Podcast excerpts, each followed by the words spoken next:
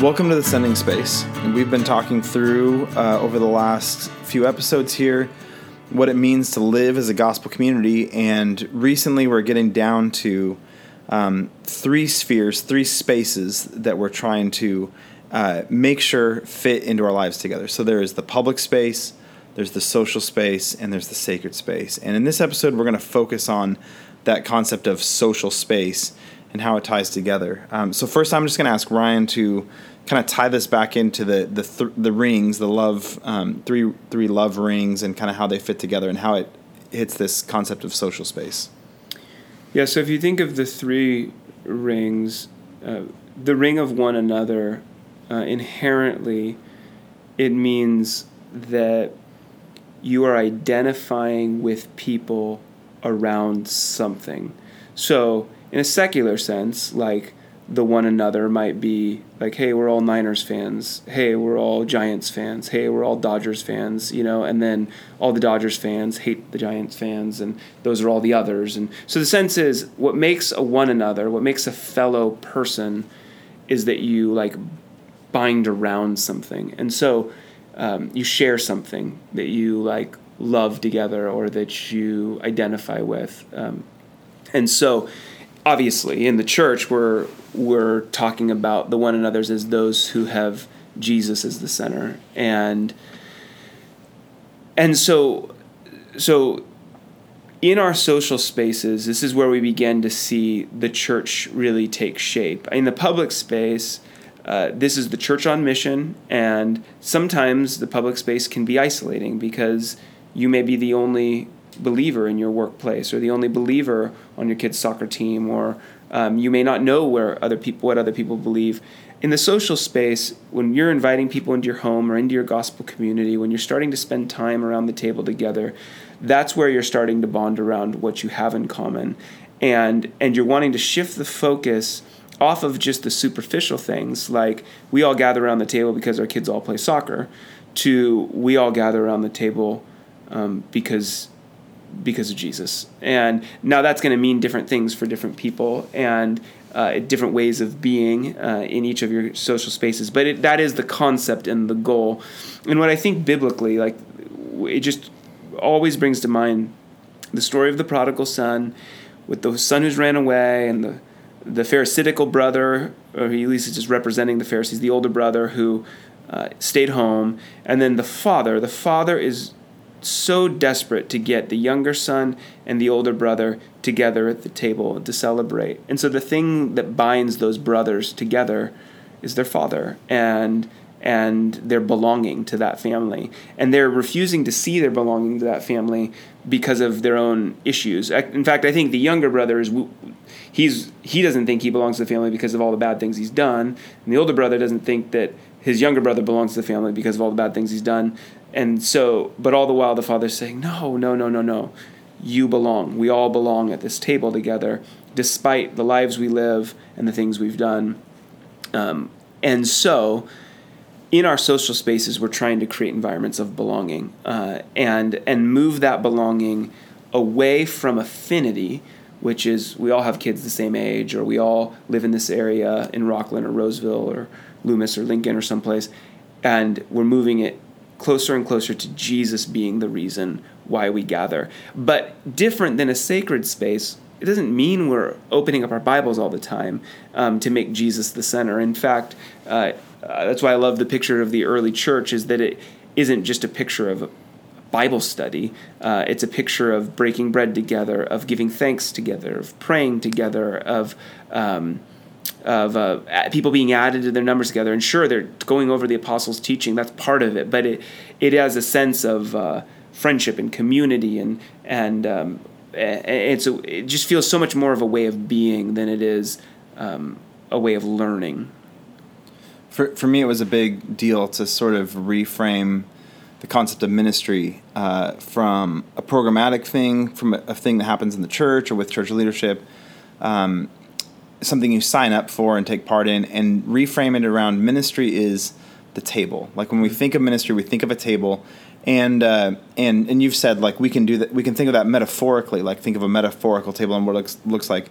But actually as much as possible to think a literal table and to say ministry happens when we are sitting together around a table with a meal and, and we're sharing that. And I think for me, what that does is it reframes the way the the types of interactions that we're going for, mm-hmm. um, because so much of my church experience has been um, we only interact when we're we're sitting around and there's Bibles opened and we are talking about the actual Bible. Obviously, that's an amazing thing, but that has been um, almost every church interaction for most of my life has been that type of setting. The Bible's open, we are talking about the Bible, and reframing it as a meal for me.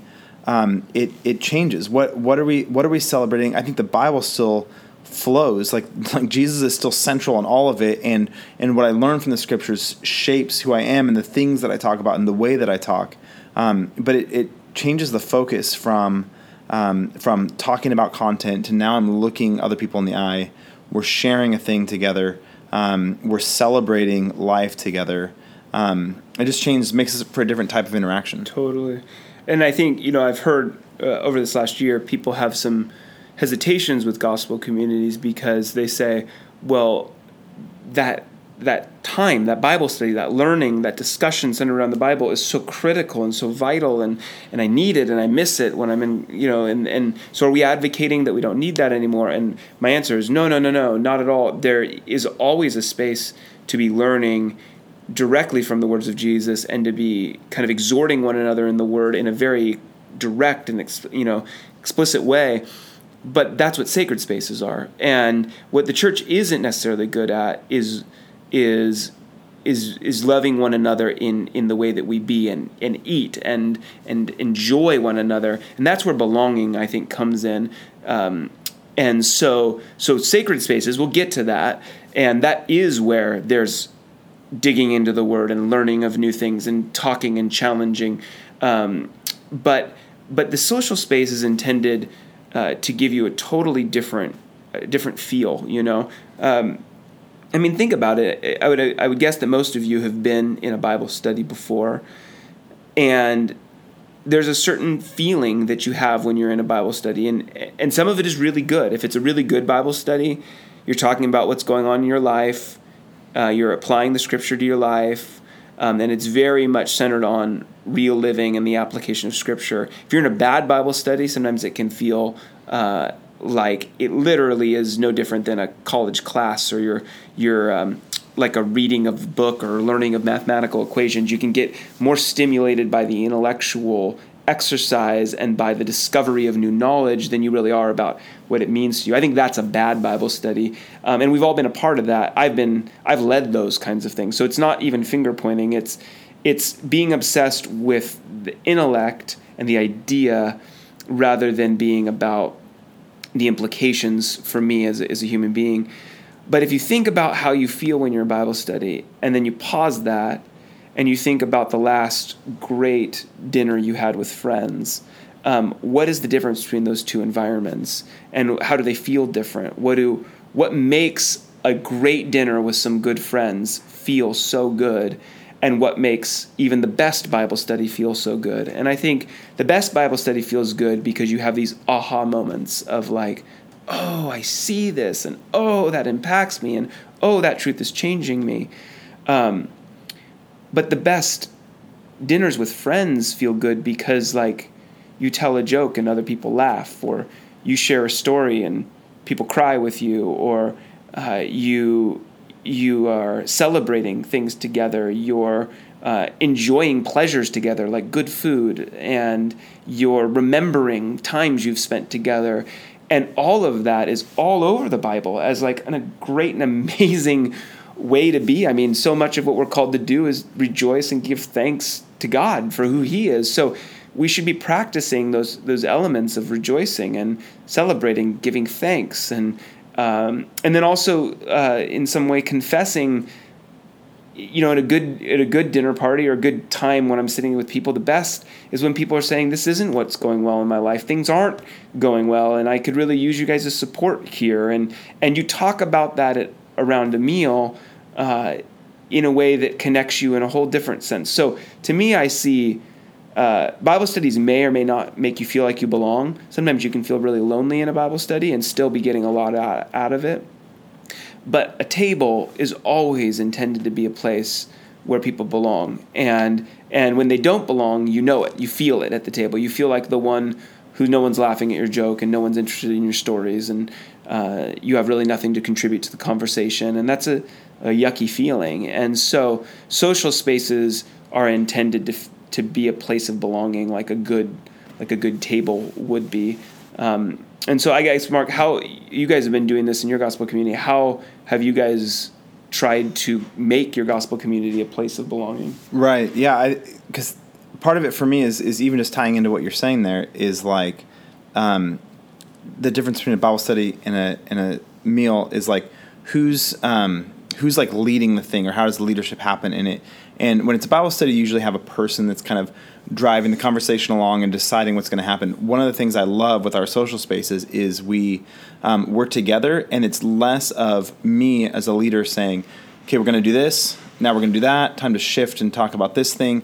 And we're really like even the meal itself is we do it potluck style. And so literally the meal itself everybody brought a piece of it and we're sharing it together.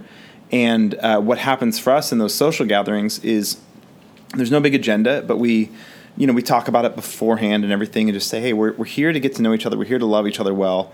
Um, find out how to pray for each other. Find out what's going well. And so, at our best, our social gatherings are just us in, in different pockets, and, and we have a lot of young kids in our group, and so they're running around, and we're kind of all keeping an eye on that side of things too. But um, but we're we're just we're together in different in different configurations, and it changes throughout the course of the night as we eat. And some of us are standing, some of us are sitting, and but we're but, but all I have to say, so it, it, it really depends on what each person brings to the thing, and it, it depends on the questions that each person is going to ask of someone else or what they're going to talk about. And sometimes it does look like talking about sports or whatever, which is perfectly fine. Um, but what I found is that often that just changing that setting um, you might think that getting away from the actual Bible study means we're going to have a non spiritual night.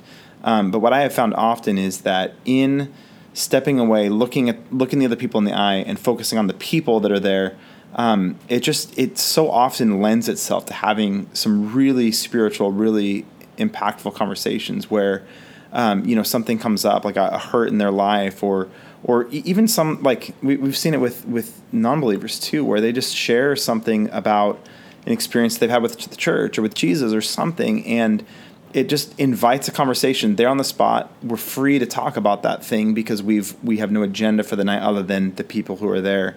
And um, and so the the ministry sometimes that i've experienced in those settings because we've just given people a space to be and to belong um, it invites us into some really natural, great ministry um, where, where we just feel like we, we make some progress with people yeah. in terms of knowing them, loving them, and just facilitating them to make a connection with the Lord. Yeah, no, that's good. We, you know, this whole experience of gospel communities has been a growing experience for our group, and we've tried different things. And as we sat down this year and just talked about what went well last year and what didn't, what would we like to see change. uh, I think last year our social spaces tended to be primarily social only, in that we would hang out, we'd eat food, uh, we'd have conversation. Sometimes it was deep, sometimes it wasn't, and it was enjoyable. Uh, but I think everyone in our group felt like that it was possible to up social spaces um, to be even more intentionally spiritual, uh, but also uh, use the rubric of if one of our friends came to this, it wouldn't be uh, it wouldn't be weird. It would just be like actually unique in like a intriguing way. So we started talking through like what is it that we can do to make our social space intentionally spiritual, but not necessarily a Bible study or a formal discussion. And so there's uh, so some of the things I've been thinking through is okay, well, in the early church when they talked about the them breaking bread together and giving thanks, um, just how do we as a group when we eat together take a time to give some thanks for the things that are going on in our life. And that is like a, a rhythm of praise that's really like super undervalued, I think, in in our world or culture of being grateful for what uh, God has done. And I think anyone walking in hearing people being thankful for things in their lives is not going to be offended by that or even weirdly off put by that. In fact, my feeling is that most of them would probably join right in, uh, and they may just may or may not thank God for it, but just be thankful. Um, and then st- we started thinking about, well, how can we talk about people in our community that need to be blessed, you know, and cared for. And so, like, and a good example is there's a woman at our kids' school who's going through, she just got diagnosed with stage four breast cancer and she's going through chemotherapy. And so, in that space, we can talk and pray for her immediately there, mm-hmm. but also share that with each other um, and be looking out for ways to help her, but also just even in the sharing of intimate, real things that are going on um, in people's lives around a table, all of a sudden ups the level of uh, of the conversation. From you might go to any social party or Halloween party in your community, and you'll talk about sports and the weather and all of that. Again, there's nothing wrong with it, but but I think the people of God have even more uh, real things to talk about but it does take a little bit of scripting because I think we all default to uh, a little bit shallower conversation. It's easier. Uh, and so some of the prompting is how do we get our conversations to talk about normal, natural things, but but real things, deep things, things that matter, things that bring about praise or or confession or contrition or you know just the the, the things that exist um, kind of in the everyday life without even necessarily opening up our Bibles. It might bring Bible verses to mind. We might read maybe one verse before we get into discussing, but but it's more centered around the, the habits, the practices, the rhythms of of being the people of God. You know, um, so that's a change for us and a little bit of a fail, I think, last year. Uh, but I'm looking forward to seeing how this year goes with those sorts of changes. That's a really good, um, a good like factor with it. I so Hugh Halter talks about this concept that often belonging leads to believing. Uh, so often we do it like believe, then you can belong. Um, so come, come, believe the same things I do, then you can be part of our group. Um, but we're kind of with this social space concept going a little more the other direction, or at least opening up a second direction for it, which is there's a space for you to belong, and and that may lead to believing. And um, and what I what I think about that is it's it's good. I think that's one of the most compelling things about the church is is the type of community that we have to offer. And I think because of who Jesus is, what He's done for us, because of how the Spirit binds us together, there is something compelling about the Christian community being together, and um, and just like loving each other well. Um, but but giving place people a place to belong doesn't have to mean that it's not spiritual. Like I think I think that would be a mistake if we said, okay, we need to make sure people feel comfortable here, therefore we never do anything spiritual. Or like I don't think that's the point. Um, but I do think I think it's a decent rubric to say like it, how do you feel about inviting? So you, you get to know somebody in the public sphere, and you're you're getting to know them better, and you're ready to invite them into a social gathering, and you have to weigh what's the best place to do that. Maybe going to lunch or whatever. But if you do want to bring them into a group, into a social space sort of gathering, um, would you feel awkward doing that? Like like is is there something weird about your space where you're like, I don't think someone who doesn't know Jesus would feel comfortable here. I think that's a great question to ask, and make sure you're being sensitive to the needs of the people that you're befriending and inviting in. But I think another question that needs to go right along with that is if there's something weird that would make it odd for someone who doesn't know Jesus well to feel comfortable here, should we change that thing? Right. Is there something that's weird for no reason? Like right. it, and and sure, I mean Jesus is weird, right? And uh, and you know communion on a certain level is weird, and all those kinds of things. Like there's things that are odd about it, but are are the oddities more like just weird Christian culture things that yeah. we do that someone has to know the rules before they can participate? Right. Or is it natural spiritual things? Um, w- one thing I love, like Dave Rhodes has said, um, he talks about how uh, in some of his gatherings he does. Um, pra- they practice highs and lows, and so they just say, "Hey, what's highs and lows of your week?" And maybe that's the whole group sharing, or maybe it's kind of individuals as you're going around.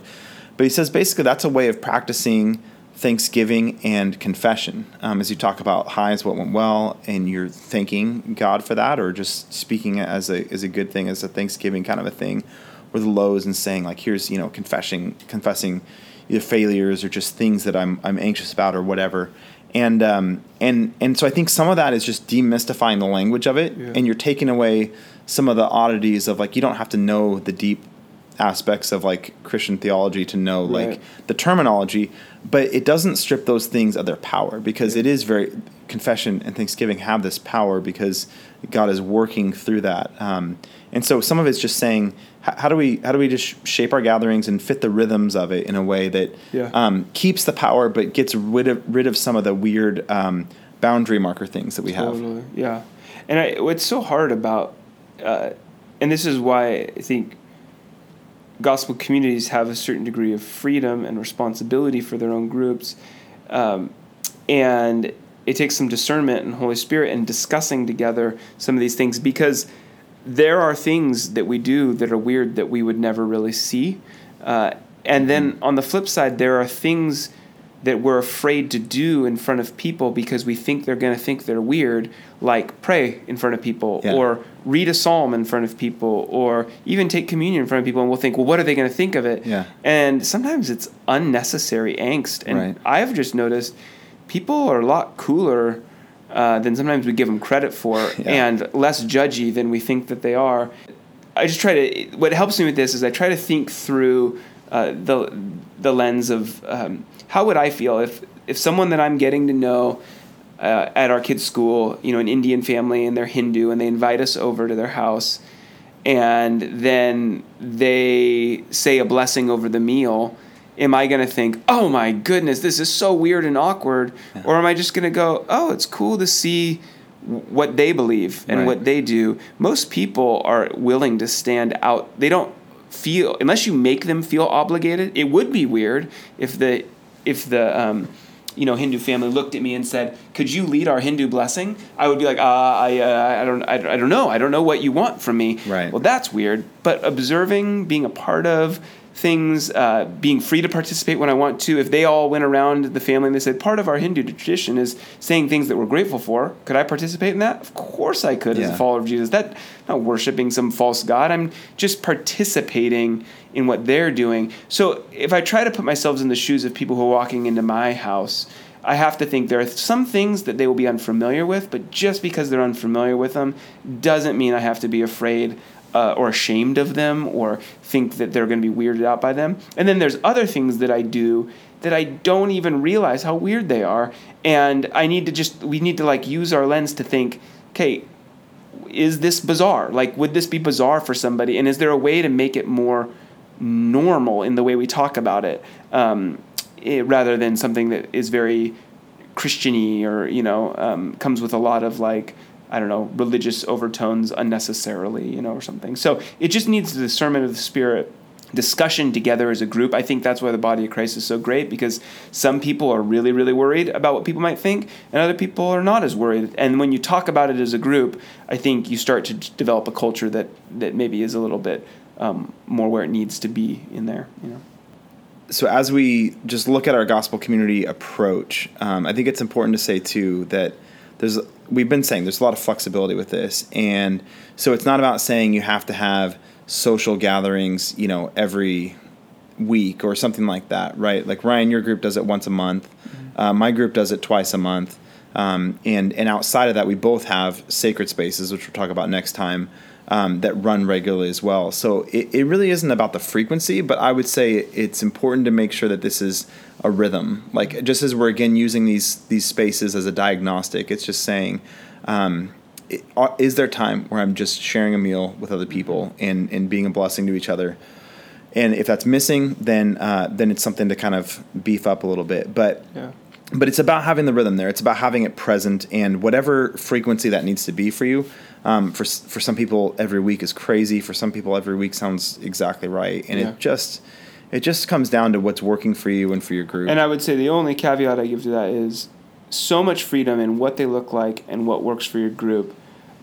But also realizing a little bit of like lessons learned for us is uh, last year we had, it was so organic that it was always kind of different for us when we would end up meeting. We were trying to find times that would work for all of us, and it just ended up being way more cumbersome than having a schedule. So the the amount of frequency is it, like freedom in the frequency is super important, and freedom in how and what they look like. But I do I would encourage you guys if you're struggling to find attendance be you know strong or people find that they're busy one of the big hurdles for us was we weren't scheduled like the first sunday of every month or every other week we're doing it on these days so the problem with that, that was people couldn't adjust their schedules uh, or ask for those days off of work or do something to make that like to protect that time. And so, anyway, that's just another thing to think about as you're going about the freedom. There's a lot of freedom what it is, but uh, I think the regular rhythm planned schedule is is maybe a bit stronger in its um, ability to actually happen, you know, with everybody, you know. So that's really good. So I think what what I just leave you with is just to say, um, think through social space gatherings and what does that look like for you? What's most natural for your group, for the people that are around you, and um, and just constantly just praying through how can we make these a life giving thing for everybody. Yeah, and I would just say one more thing with that. I want to always end not with ideas and concepts, but with a who. And so last time we talked about who can you be praying for in your public space that you would love to see come to know Jesus or join in your social space. And I would ask you who in your public space now might be ready for an invite into social space that you that they're just of 10 people you're praying for or 20 people that you're engaging you know who feels like the most ready to to get to know you more? And is it your group's social space? Does it first require some more time spent at your own dinner table or you know um, other social space that you're creating just to uh, get to know this, these families? That's up to, to you and the discernment of the holy spirit. But but i think it's always important to bring this back to a who. Who is the holy spirit leading me to ask next to join in um, so that we don't make it about ideas